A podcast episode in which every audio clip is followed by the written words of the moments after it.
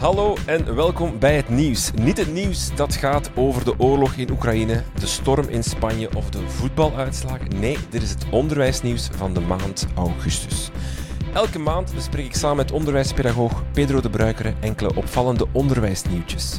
Van wetenschappelijke inzichten, straffe onderwijsfeiten of opmerkelijke beleidsdaden. Alles kan hier de revue passeren.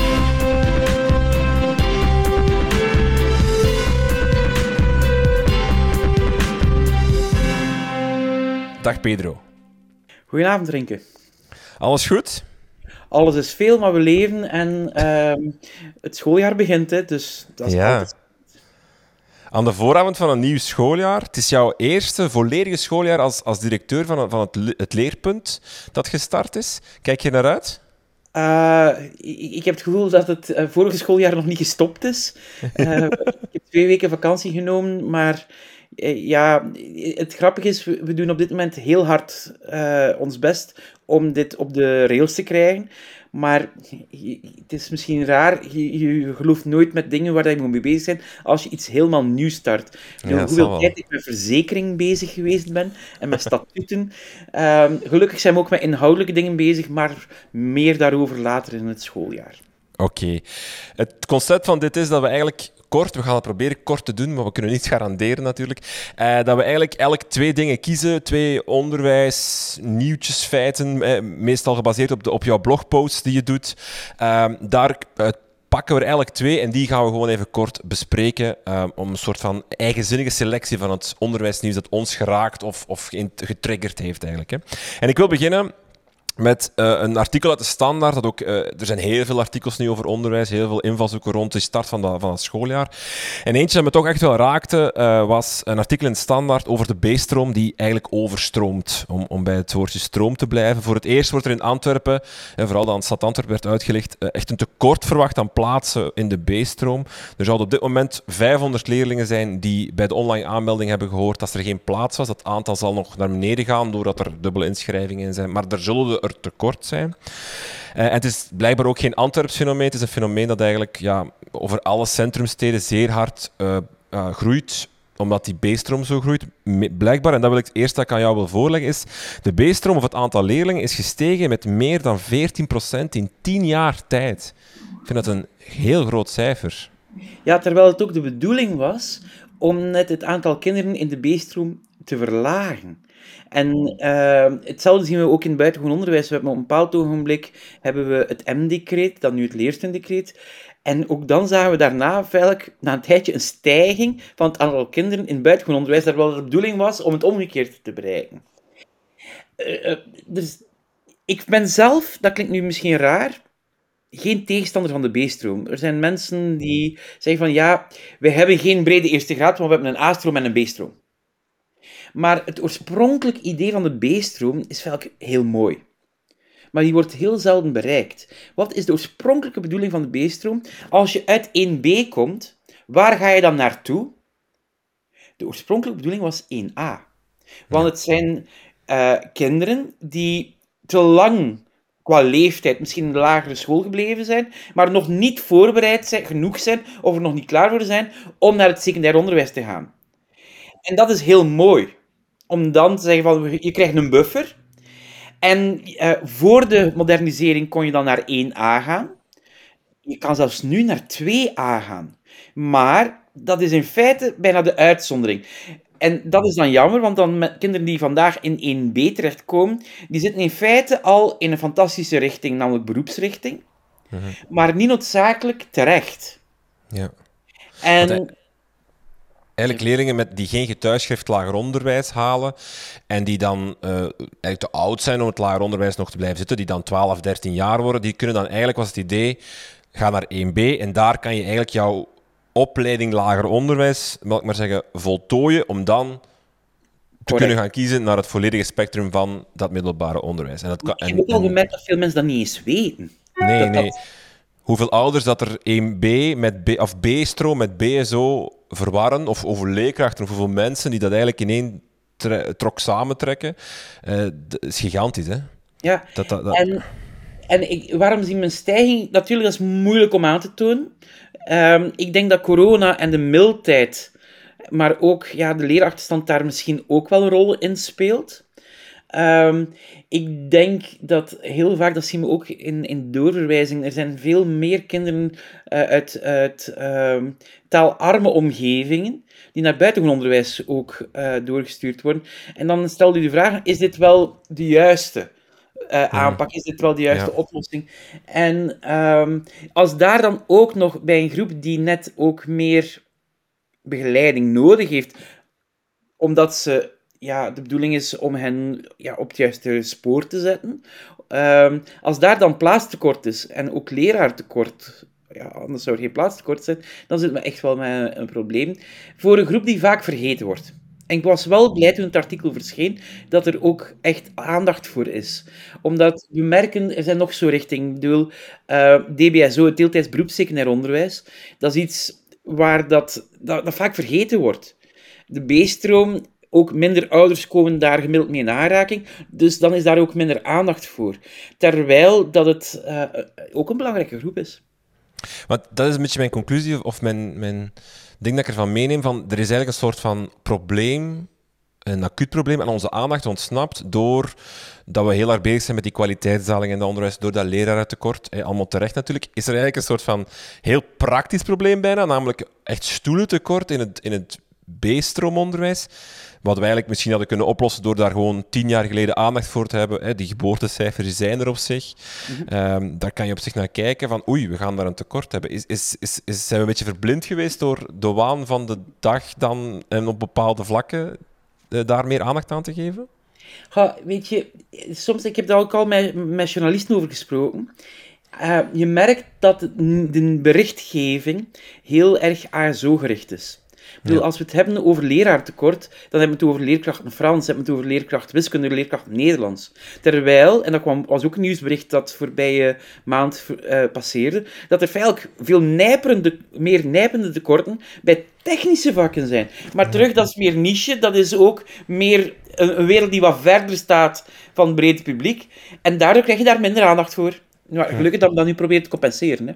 Ja, misschien ook één ding dat ik wil uithalen uit het artikel, is dat er ook wel ja, weinig goesting is van scholen, om het zo te zeggen, om die beesterom in te richten. Um, scholen doen het wel, maar dan ook maar een aantal klassen, want het is een heel kwetsbare groep, een groep die heel veel, veel vergt en eist ook, hè, die, waar je ook heel hard voor moet zorgen. Dus het is een groep waar ook, uh, die ook uh, qua leerkrachten niet simpel is. En ja, scholen geven dan soms aan dat de BSO niet past bij hun ASO-karakter van hun school. Dus dat daar, denk je dat daar op ingreep moet worden, dat, er, dat, dat we uiteindelijk scholen gaan moeten verplichten om, ja, je moet ook een B-stroom inrichten, want het kan niet anders. Je zit met, met de autonomie van scholen en die is vrij groot. Nu, ik denk, moesten we meer, wat ik mee, dit verhaal mee begonnen ben, meer in de verf zetten dat 1B een tussenschot is hmm. naar bijvoorbeeld een A-stroom, en dat dan een kind nog alle mogelijke kansen van kan krijgen. Ja, ik denk dat, dat als we dat idee zouden uh, meer omarmen, dat dat probleem misschien voor verschillende scholen uh, ook wel een stuk opgelost wordt, deels. Maar ik geef toe, dat merk direct, ik ben een heel grote naïeve optimist. Oké. Eh, ik ga eindigen met een mooi zinnetje dat erin stond. De B in B-stroom staat voor heel wat. Voor beroeps en buitengewoon, voor basis en buitenlands. De vraag is dan ook wanneer de B ook voor belangrijk in het beleid zal staan. Misschien kan het beleidsmakers inspireren zeven zaventemse zotten is er niks bij als je dit zoveel bezig gebruikt. Uh, Pedro, jij hebt ook gekozen voor een artikel uh, over een rapport van de UNESCO over de smartphones in de klas. ook weer een super ja, hot topic, zal ik maar zeggen. Elk jaar komt het weer terug. Wat moeten we doen met die smartphones in het onderwijs? Um, jouw blogpost hierover geschreven hebt, wat interessant was, dat je eigenlijk nuanceerde er was een foutieve of, ja, of een minder genuanceerde berichtgeving gekomen over dat rapport in, in de pers. En jij nuanceerde dat van, hey, het is complexer dan wat hier nu verschijnt. Misschien moet je het zelf even toelichten. Hoe kwam het deze zomer in de media? De UNESCO pleit voor een smartphoneverbod op school. Mm nuance is, ze pleiten fel voor een groter verbod. en niet echt een verbod. Um, zij uh, waarschuwen effectief voor de weapons of mass distraction die uh, technologie kan zijn. En dan hadden ze het over alle technologie. Dus ook over tablets, ook over laptops. Maar in één adem zeiden ze niet van, die mogen niet meer gebruikt worden in het onderwijs. Ik bedoel, er was de berichtgeving die ook even gepasseerd is in Zweden, dat daar de regering beslist heeft van we gaan terug naar pen en papier en naar potlood. Um, de UNESCO is milder. Als het een meerwaarde heeft, mag het wel degelijk gebruikt worden. Maar, en ik, was daar, ik, ben er zelf, ik volg niet helemaal de UNESCO in deze, maar de UNESCO zegt de meeste onderzoeken die meerwaarde aantonen, werden gesponsord door de bedrijfswereld. Nu, ik ken gelukkig ook onderzoeken die een meerwaarde aantonen die helemaal niet gesponsord zijn. Dus er, we weten dat er bepaalde toepassingen en gebruiken zijn van technologie die een meerwaarde kunnen hebben. Maar um, het, het, valt mij wel op hoe de berichtgeving over technologie in het onderwijs echt aan het keren is. Ja. En ik ben persoonlijk bang dat, dat we dan heel de andere kant uit gaan gaan. Een Zweden uh, alles buitensmijten alles buitensmijten. In Nederland uh, wordt vanaf 1 januari de smartphone effectief verboden. In Frankrijk is die al verboden. Ja. Er zijn nog landen waar het verboden is. Um, ik merk ook, er is op dit moment wereldwijd heel veel te doen over de invloed die uh, smartphones zouden hebben op het mentaal welzijn. Want het is niet alleen de reden die, voor die het verbod is vaak niet alleen leren, maar ook ja, wat gebeurt er met vooral onze meisjes. Je merkt dat het dan dat een, een thema is die heel vaak ook leeft. En ik vind het een belangrijke discussie. Het enige wat ik wel een beetje soms moeite mee heb, is dat er eenzijdig geselecteerd wordt in onderzoeken. Je merkt ook, deze zomer is er ook een onderzoek verschenen die gekeken heeft bij bijna een miljoen gebruikers of Facebook een invloed heeft op het mentaal welzijn van de gebruikers. En als ze al een klein verband vonden, met heel veel voorzichtigheid, was het eerder een positief verband. Maar dat onderzoek heeft dus heel weinig aandacht gekregen. Ja. En ik ben hier nu, ik, ben niet betaald door uh, een of andere tech. Uh, Mark Zuckerberg is mijn rekening echt verloren, denk ik. En Elon Musk haat mij niet, want hij kent me niet eens. Maar uh, ik, ik vind het wel belangrijk dat we die nuance blijven houden, want anders krijg je slingerbeweging en, en ik, dat is niet gezond. Aan de andere kant verwacht ik wel, ik heb geen glazen bol, maar die discussie gaat ook hier meer en meer komen. Uh, we gaan ook meer en meer de effecten kunnen zien, te goed of te kwaad, ik heb geen glazen bol, maar als bijvoorbeeld PISA komt in december uit, stel je voor dat Frankrijk een enorme vooruitgang heeft. Stel je voor. Hè? Ja. ja, dan zullen sommige landen zeggen van, ja, maar kijk toch een keer naar dat smartphoneverbod. Nu, PISA toont enkel een correlatie aan. Ik zal dat proberen in elke aflevering te zeggen, zodat je, dat mensen dat echt goed al beseffen. Um, er zal, ik weet ook, in Nederland zal dit smartphoneverbod ook opgevolgd worden. Um, ja, als daar dan positieve resultaten komen, dan gaat de druk echt groter worden. Als er geen effect is, dan zal er minder druk komen. Maar je ziet wel dat scholen daarmee mee, mee worstelen. Hè? wat moeten we daar nu mee doen? Ik kan me nog een artikel herinneren van, waarin dan, twee scholen werden uitgelegd. Ene heeft het helemaal verboden, echt geband. De andere school uh, laat het dan wel toe. Ik weet, bij ons op school was de discussie erover, wat moeten we ermee doen? Maar bijvoorbeeld, een argument was, we kunnen leerlingen niet verbieden om de smartphone gewoon mee te nemen. Want het is vaak hun, hun ticket naar huis. De bus, de busiepas staat daar tegenwoordig op. Of het is, ze moeten een berichtje sturen van ik vertrek nu naar huis als ze met de fiets gaan. Het is, het is vaak uh, het is een gebruiksvoorwerp geworden in het dagelijkse leven. Hè. Binnenkort gaan we er waarschijnlijk ook allemaal mee betalen hè, als, als die Apple Pay hier ook eens doorbreekt. Wat in Nederland bijvoorbeeld wel al het geval is.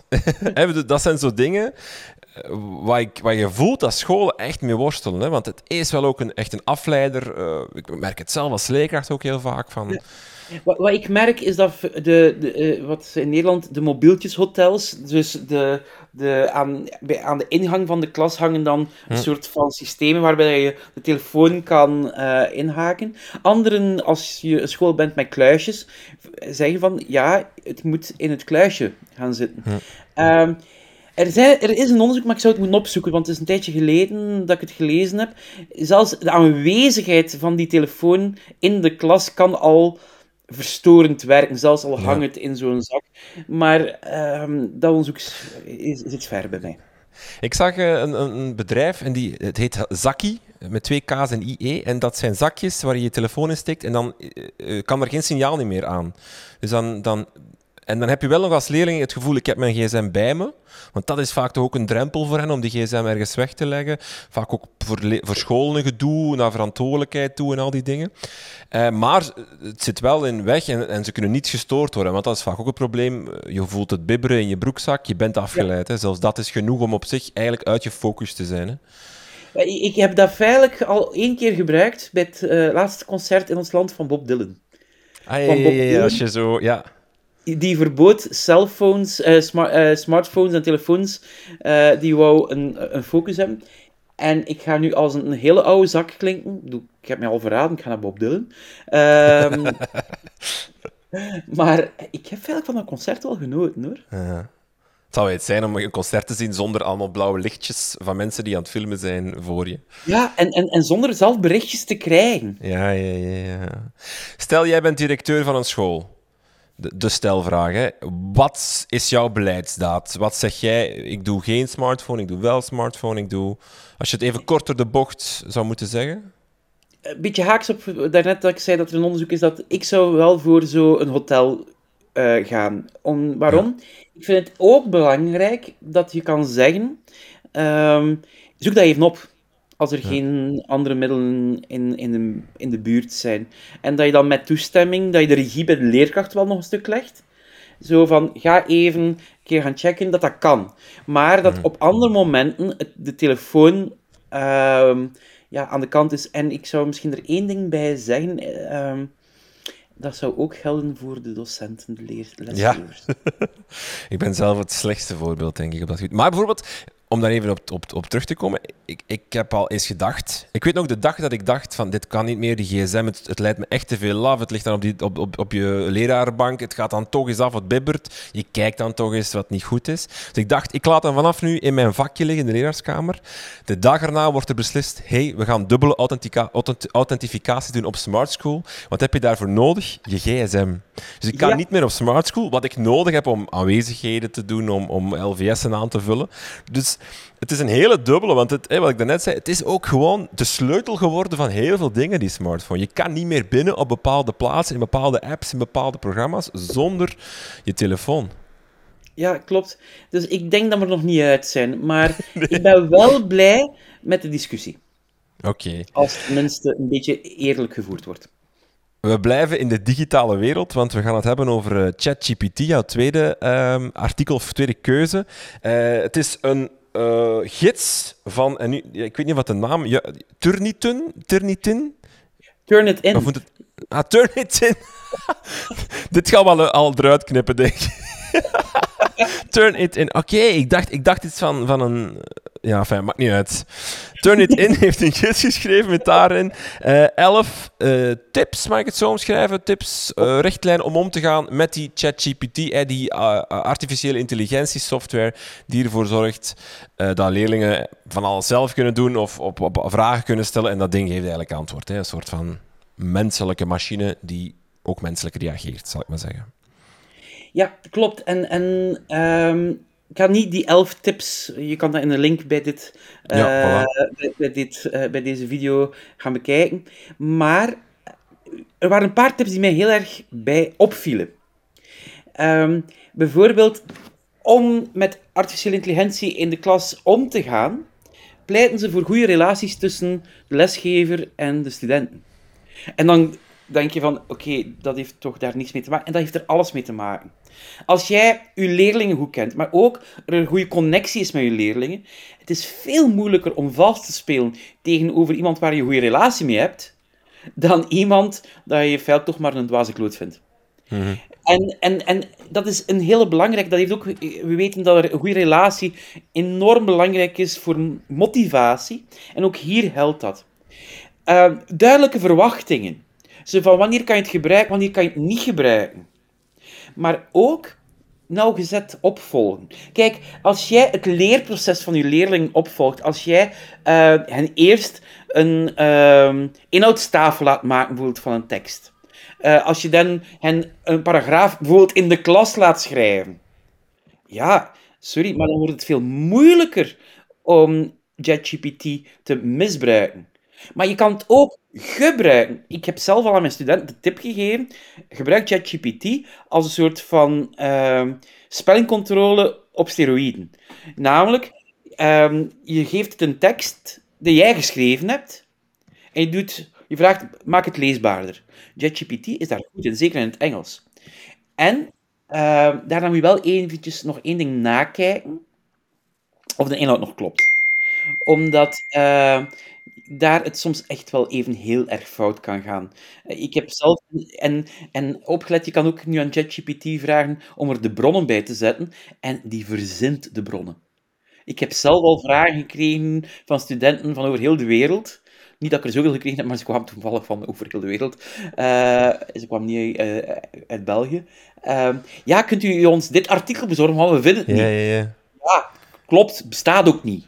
Ja ik vind het... Uh, het is een uitdaging voor leerkrachten, maar ik vind het ook ergens... Uh, je zou het als een negatieve uitdaging kunnen omschrijven. Oeh, onze job wordt moeilijker. Maar ik vind ook ergens... Als je een taak geeft, bijvoorbeeld eh, voor schrijfvaardigheid wordt daar heel veel over gezegd. Ik weet nog een, een, een opiniestuk dat geschreven werd. Die essay is dead, nadat dat ChatGPT uitkwam.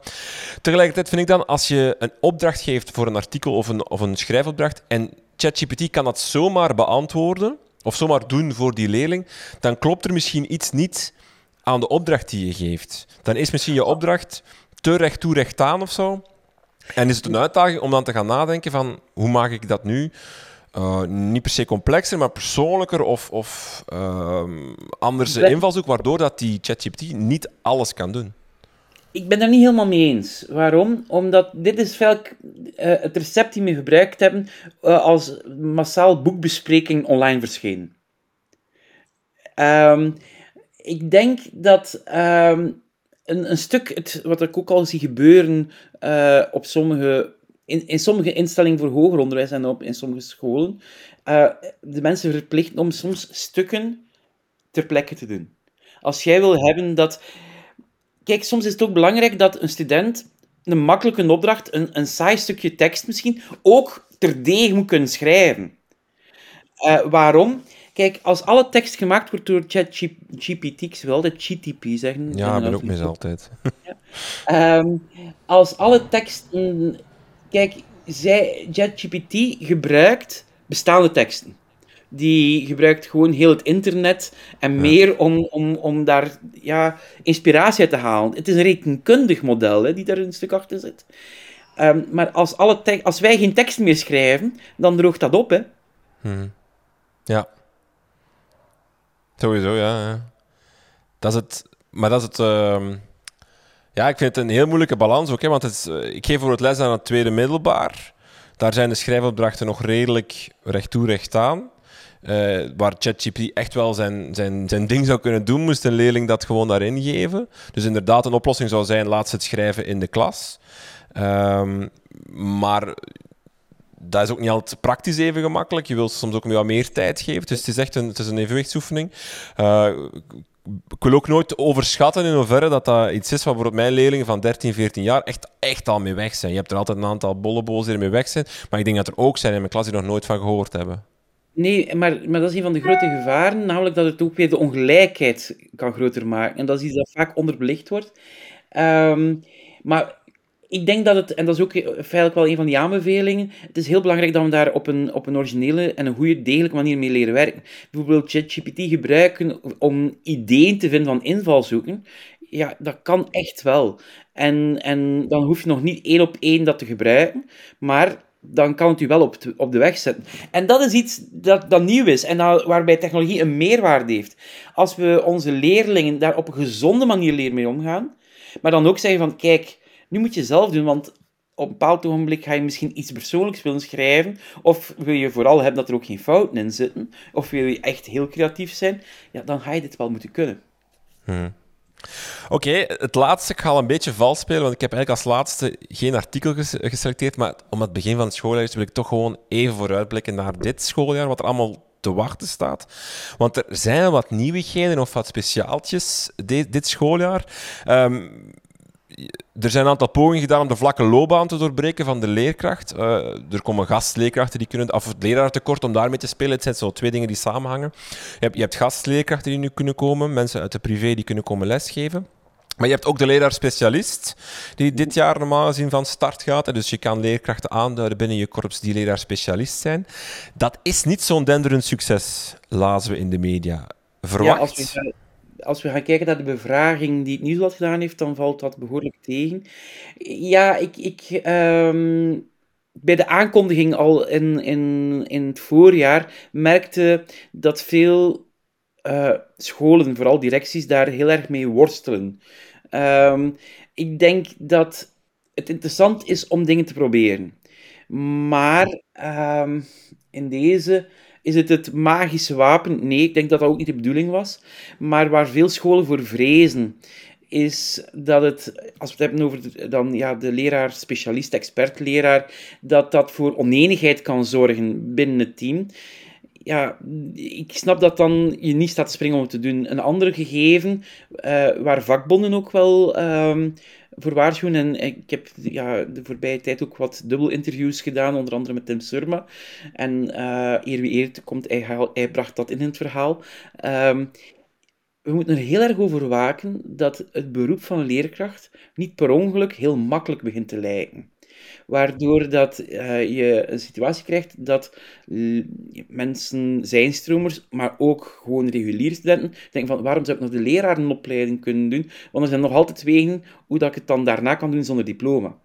En, en dan krijg je een devaluatie van, van het beroep. Wat, uh, het stond gelukkig ook in de standaard. Uh, een, een zijnstromer die getuigde van ja, ja, die pedagogische inzichten en die didactische kennis het is niet omdat ik dat 20 jaar gegeven heb, maar... Uh, het is toch belangrijk? Het is toch belangrijk? uh, wat ook verandert is dat de, de, de, deskundigheid van de klasraad wordt beter verankerd. Uh, vanaf nu ligt eigenlijk, als ouders een beslissing van de klasraad willen betwisten, ligt de bewijslast bij de ouders. Um, gamechanger of iets dat tussen de maat wat net zal, zal vallen? Ik, ik denk vooral een belangrijk signaal. Um, bedoel, op die, we weten dat een deel van de planlast daar waarschijnlijk mee te maken heeft met de juridisering van het onderwijs. Dat is niet de enige verklaring hoor. Uh, als we kijken, er is daar een paar jaar geleden door de Universiteit van Antwerpen onderzoek naar gedaan. We weten dat daar veel meer elementen spelen. Maar juridisering kan daar zeker wel ook misschien een rol in spelen. Um, die, ik denk dat het een, een gamechanger kan zijn in het hoofd van een paar scholen. En als op die manier die planlast minder kan. Er is één ding waar ik wel voor bang ben. Is dat ehm, de drempel om te klagen, terecht te klagen, groter wordt. En we merken nu al dat um, ja, als jij hele mondige ouders hebt, dat, dit, um, dat dat vaker makkelijker is. En als ja. jij minder mondige ouders hebt, ja, voor hen wordt die drempel nu veel hoger. Wat, wat ik niet goed begrijp is, de, de bewijslast ligt nu bij de ouders, maar op zich hebben zij geen toegang. Allee, ze kunnen dingen opvragen bij de school, daar gaat het dan over. Zij moeten dan eigenlijk zelf de know-how hebben van hey, we moeten hier het LVS gaan opvragen of we moeten gaan opvragen het examen, we moeten dat. Dus het, het, ja, het, het, het, wat ik, inderdaad wat je zegt, het wordt heel wat moeilijker voor ouders of zij moeten heel wel, wat meer kennis hebben over wat heb je nu nodig om zo'n beroepsprocedure te, te, te winnen of aan te gaan. Welke documenten heb je daarvoor nodig? En ik heb deze zomer, heb ik, uh, ik ga geen details uh, meegeven, maar ik heb wel trieste verhalen gehoord waarbij dat ik zelf dacht van, kijk, ja, hier heb je nu een, een onmondig gezin, dat ik alleen als ik gewoon de, de, de, de feiten hoorde, puur basic mm. facts, ja, dit had een beroepsprocedure moeten zijn. En die mm. zou uh, het kind en die ouders zouden gelijkgesteld zijn. maar die mensen hadden niet eens die reflex, die hadden meer moeite de kennis van dit kan.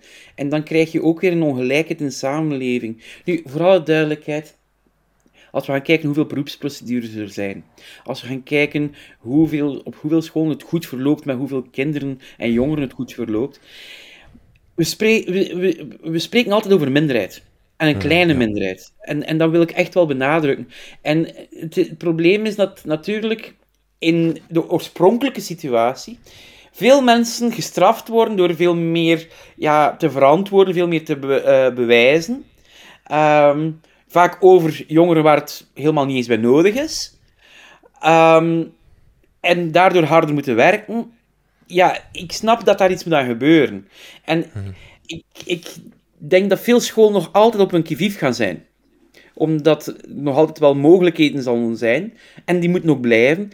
Waar ik, de zorg die ik heb, is wat ik net verteld heb, dat het voor de minder mondige ouders, Ja, ja, dat het eh, moeilijker wordt. oké. De eindtermen. In de derde graad starten ze nu met de vernieuwde eindtermen. Ehm, wat verwachten we daar nog op? Eh, dat is een, groot proces geweest. Eh, ehm, ehm, rechtszaken, al die dingen, afgekeurd, nieuwe en zo verder. Verwachten we daar dit jaar iets rond? Ik verwacht heel veel rond de eindtermen slash minimumdoelen, maar niet van de derde graad. Basisonderwijs, verwachten we daar? Ja, als we gaan kijken, de grote aankondiging van de minister, eh, gesteund met de onderwijsverstrekkers, dat de helft van de tijd in het basisonderwijs naar rekenen en taal moet gaan, dat is in feite het begin waarschijnlijk van een heel jaar debat over wat moeten onze kinderen leren in de basisschool. Het feit dat er ook eh, gekeken gaat worden naar de kleuterklas, omdat nu ook die, dat derde jaar verplicht is. Ik denk dat daar veel meer nog gaat over gesproken worden eh, dan over die derde graad, die in feite nu vooral uitrolt. Ja. Want wat ik heel vaak lees, ook van, van experten of van pedagogen of van mensen die begaan zijn met onderwijs, er moet iets gebeuren in dat basisonderwijs met die eindtermen. Klopt dat?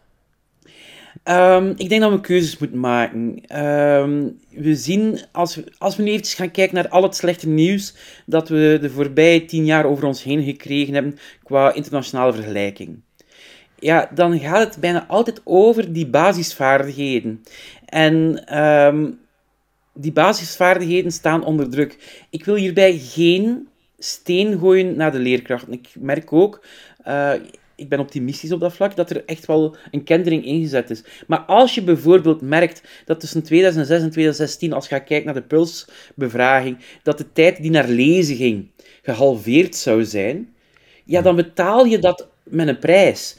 Ik bedoel, uh, dus dat we daar moeten naar kijken. Ja, ik denk, wat ik wel hoop het komend jaar, is dat er dan niet automatisch gewezen wordt naar de leerkracht of naar het schoolteam. Uh, die voeren niet simpelweg uit, maar als je bijvoorbeeld een overladen curriculum hebt, ja, ja. dan ga je voor bepaalde dingen minder tijd gaan hebben. Dus um, ik ben benieuwd hoe dat de discussie gaat lopen. Je hebt hier van mij geen, geen standpunt gehoord. Um, maar ik denk dat het uh, een boeiende discussie en een, een, een, hele belangrijke discussie gaat zijn, die waarschijnlijk, om, om vooruit te kijken, ja, als PISA in december uitkomt, dan ook wel uh, weer een zwengel extra kan krijgen. Ja. Um, en dan misschien het laatste belangrijke dat ik zie, maar misschien heb jij nog andere dingen, zijn die Vlaamse toetsen. Hè. Wij kregen vandaag op onze personeelsvergadering van morgen, kregen wij de datum door wanneer de Vlaamse toetsen zullen afgenomen worden. Uh, voor wiskunde en voor Nederlands. Um, wat mogen we daarvan verwachten? In eerste instantie nog niet heel veel. Ik bedoel, voor mij zijn die Vlaamse toetsen waarschijnlijk de grootste verandering die ons onderwijs doormaakt de, ja, deze 20 jaar, de voorbije 10 jaar en de komende 10 jaar. Ik denk, ja, dat is echt een hele grote shift. Mm-hmm. En omdat men vooral ook naar leerwinst gaat kijken. Ik bedoel, we hebben nu in feite de, de bij wijze van spreken de nulmeting op verschillende manieren. Uh, want ze worden afgenomen, maar het is de bedoeling dat dan in een later jaar bij diezelfde leerling terugtoetsen afgenomen wordt. En dan wordt het interessant. Mm-hmm. Maar dat is, dat is dan een nulmeting ten opzichte van de leerlingen zelf. Aan de andere kant heb je ook een bijna nulmeting waar iedereen staat in die Vlaamse toetsen. Ja, en dan krijg je opeenvolging. Dan wordt niet enkel meer om de zoveel jaar een internationale peiling gedaan en de thermometer genomen. Maar nu gaan we dat feitelijk jaarlijks kunnen doen. Ja. ja. het is een beetje complexer dan dat, omdat bepaalde thema's niet elk jaar aan bod komen, maar toch. Nee. En ja, ik wil volledig zijn. Maar... Nee, klopt. Bijvoorbeeld voor wiskunde wordt niet elk jaar hetzelfde getest. Hè. Bijvoorbeeld nee. meetkunde of zo wordt... Allee, het zijn zo'n aantal onderdelen die uh, wisselen. Hè. Dus we kunnen niet ja. elk jaar zeggen van voor meetkunde scoren mijn leerlingen zo. Ja, ik, ik denk dat die Vlaamse toetsen vooral op twee manieren in de tijd belangrijk gaan zijn. Hoe bedoel ik dat? Dat hoe meer data we hebben, maar ook hoe makkelijker feedback kan gegeven worden, maar ook hoe makkelijker tendensen gaan opvallen. Ja, we zeggen vaak dat we in, sorry, in het Vlaamse onderwijs blind varen. We gaan nog nooit, we gaan zeker niet alles weten, maar het geeft ons wel een bron van informatie. Maar dat krijg je maar door die herhaling. Mm Een tweede is iets dat minder zichtbaar gaat zijn, maar dat wel iets interessant kan zijn op, op langere termijn. Uh, namelijk, wat zien we in veel landen? Dat er een soort van aanpassing onbewust komt van het onderwijs naar die toetsen. Teaching to the test? Teaching to the test, en, en dat, maar ik, ik meide die woorden heel bewust. Waarom? Sorry. Omdat, nee, omdat die heel vaak negatief klinken en dat ja, als die test heel goed is, dan, eh, en die test meet wat er moet gemeten worden, ja, dan ben ik blij dat uh, de teaching to the test is, want dan maak je dat. Nu, opgelet, uh, in ons omringende landen zien we dat er vaak toch issues zijn met de test. En, dat is misschien iets... Weet... Wel, die omringende landen, of heel veel landen, ik, ik, ik zie heel weinig landen waarin ik de voordelen zie van centraal. Dus ik zie eigenlijk heel veel landen waar het misloopt. Hè, Amerika of, of uh, Frankrijk of Zuid-Korea, waar dat eigenlijk allemaal gigantische drempel... waar ze ook andere invullingen geven. Hè. Dus daar, dat, klopt allemaal. Hè. Maar kan jij een voorbeeld geven van een land, een case die ik, die ik niet ken, waarin dat centrale toetsen, of centraal georganiseerde toetsen, echt een, een meerwaarde zijn gebleken voor de kwaliteit van het onderwijs? Ja, ik heb er eentje. En het is zelfs één die je net genoemd hebt. Um, maar het is... Kijk, ik, ik, voor mij is het een beetje moeilijk. Ik ben altijd al een coole minnaar geweest en ik wil daar consequent zijn uh, van centrale toetsen. Um, uh, ik vind dat de voorstanders heel goede argumenten hebben, maar ik vind dat de tegenstanders ook goede argumenten hebben. En ja. dan, ben ik, dan ben ik ook blij dat, dat je politici hebt die, die de keuzes maken, want ja, wetenschappers die kunnen argumenten naleveren, maar we leven niet in een samenleving dat de wetenschapper basis en houdt dat zo. Vind ik zelf. Maar in Engeland heeft men een, uh, een centrale toets ingevoerd op het einde van wat bij ons het tweede leerjaar zou zijn. Uh, een, de phonics-test. in feite kijken of kinderen op die leeftijd goed technisch kunnen lezen. Hm. En ik ben eerlijk gezegd vrij zeker het is moeilijk om het aan te tonen, maar er zijn aanwijzingen dat dit mee een van de verklaringen is waarom Engeland zo'n spectaculaire boost gekregen heeft in lees- en leerprestaties. Mhm. en, en terwijl ik altijd een coole minnaar was, vind ik dit wel een interessante. Maar die wordt niet gebruikt voor rankings, die wordt niet gebruikt voor vergelijkingen. Die wordt vooral gebruikt om naar school te zeggen van, kijk, die kinderen hebben, kunnen nog niet technisch lezen, u heeft nog zoveel maan, spijkers erbij, want anders kunnen die kinderen niet mee in het vervolgonderwijs. Zodat het probleem, niet het probleemkind, maar het kind dat een probleem heeft, dat probleem wordt vroeg gedetecteerd, zodat het zo snel mogelijk kan geremedieerd worden. En hmm. het is een hele andere invulling van een centrale toets. Misschien dat je meestal denkt, maar ja, ik denk dat daar een positief effect van aantoonbaar is. Want zit de crux niet in het slagen van die toetsen al dan niet? Van wat gaan we daarmee doen met de resultaten? Wat doen we met een school die eh, over de hele lijn niet goed scoort voor een centrale toets? Wat gaan we daarmee doen? Wat doen we met leerlingen die... als, je, als ik in mijn klas zie van ik heb hier tien leerlingen die echt eruit vallen uit, die, uit, de score van de centrale toets. want die kan, ik kan die dan zien waarschijnlijk ten opzichte van de, de standaard of van het gemiddelde of weet ik veel wat, wat ze gaan geven. Van... De, de, de bedoeling is dat je ook als school altijd vergeleken wordt met gelijkaardige school, met, hmm. met een gelijkaardig publiek. Om, Omdat je anders, het, ja, wordt heel oneerlijke vergelijking. Uh, en je krijgt een soort van ge, gepersonaliseerde benchmark. En, is dat ook wat jullie met leerpunten een rol in gaan spelen? Van, van helpen als, als, als een leerkracht of een school daaruit valt? Of, of ziet van, oei, dat lukt hier niet goed? Wel, vooral duidelijkheid, wij, ik, ik wil uh, geen voorafje nemen, want al die informatie moet nog uh, ja, door de regering bekrachtigd worden. Maar uh, in de opdracht is het heel duidelijk, Leerpunt gaat nooit individuele school begeleiden. We hmm. hebben daarvoor pedagogische begeleidingsdiensten, we hebben de inspectie, we hebben... Um, maar wij gaan wel ervoor zorgen dat de informatie die kan helpen, dat die ontsloten wordt. Um, Nu, we hebben al systemen voor scholen waar het minder goed mee gaat. En ik denk dat daar nog meer gaat op ingezet worden. En dat is wel belangrijk, want een thermometer is één ding. Maar dan is het wel belangrijk dat er een dokter is die helpt om te kijken van hoe kunnen we deze patiënt beter maken. Oké, ik denk dat we een goede eerste aanzet hebben gedaan voor uh, onze nieuwe vaste maandelijkse rubriek van onderwijsnieuws. Volgende maand zitten we terug samen. Dan hebben we september achter de rug. Benieuwd wat dan onze, onze keuzes gaan zijn van onderwijsnieuws. Pedro, heel veel dank. En uh, tot volgende maand. Tot volgende maand. Bye.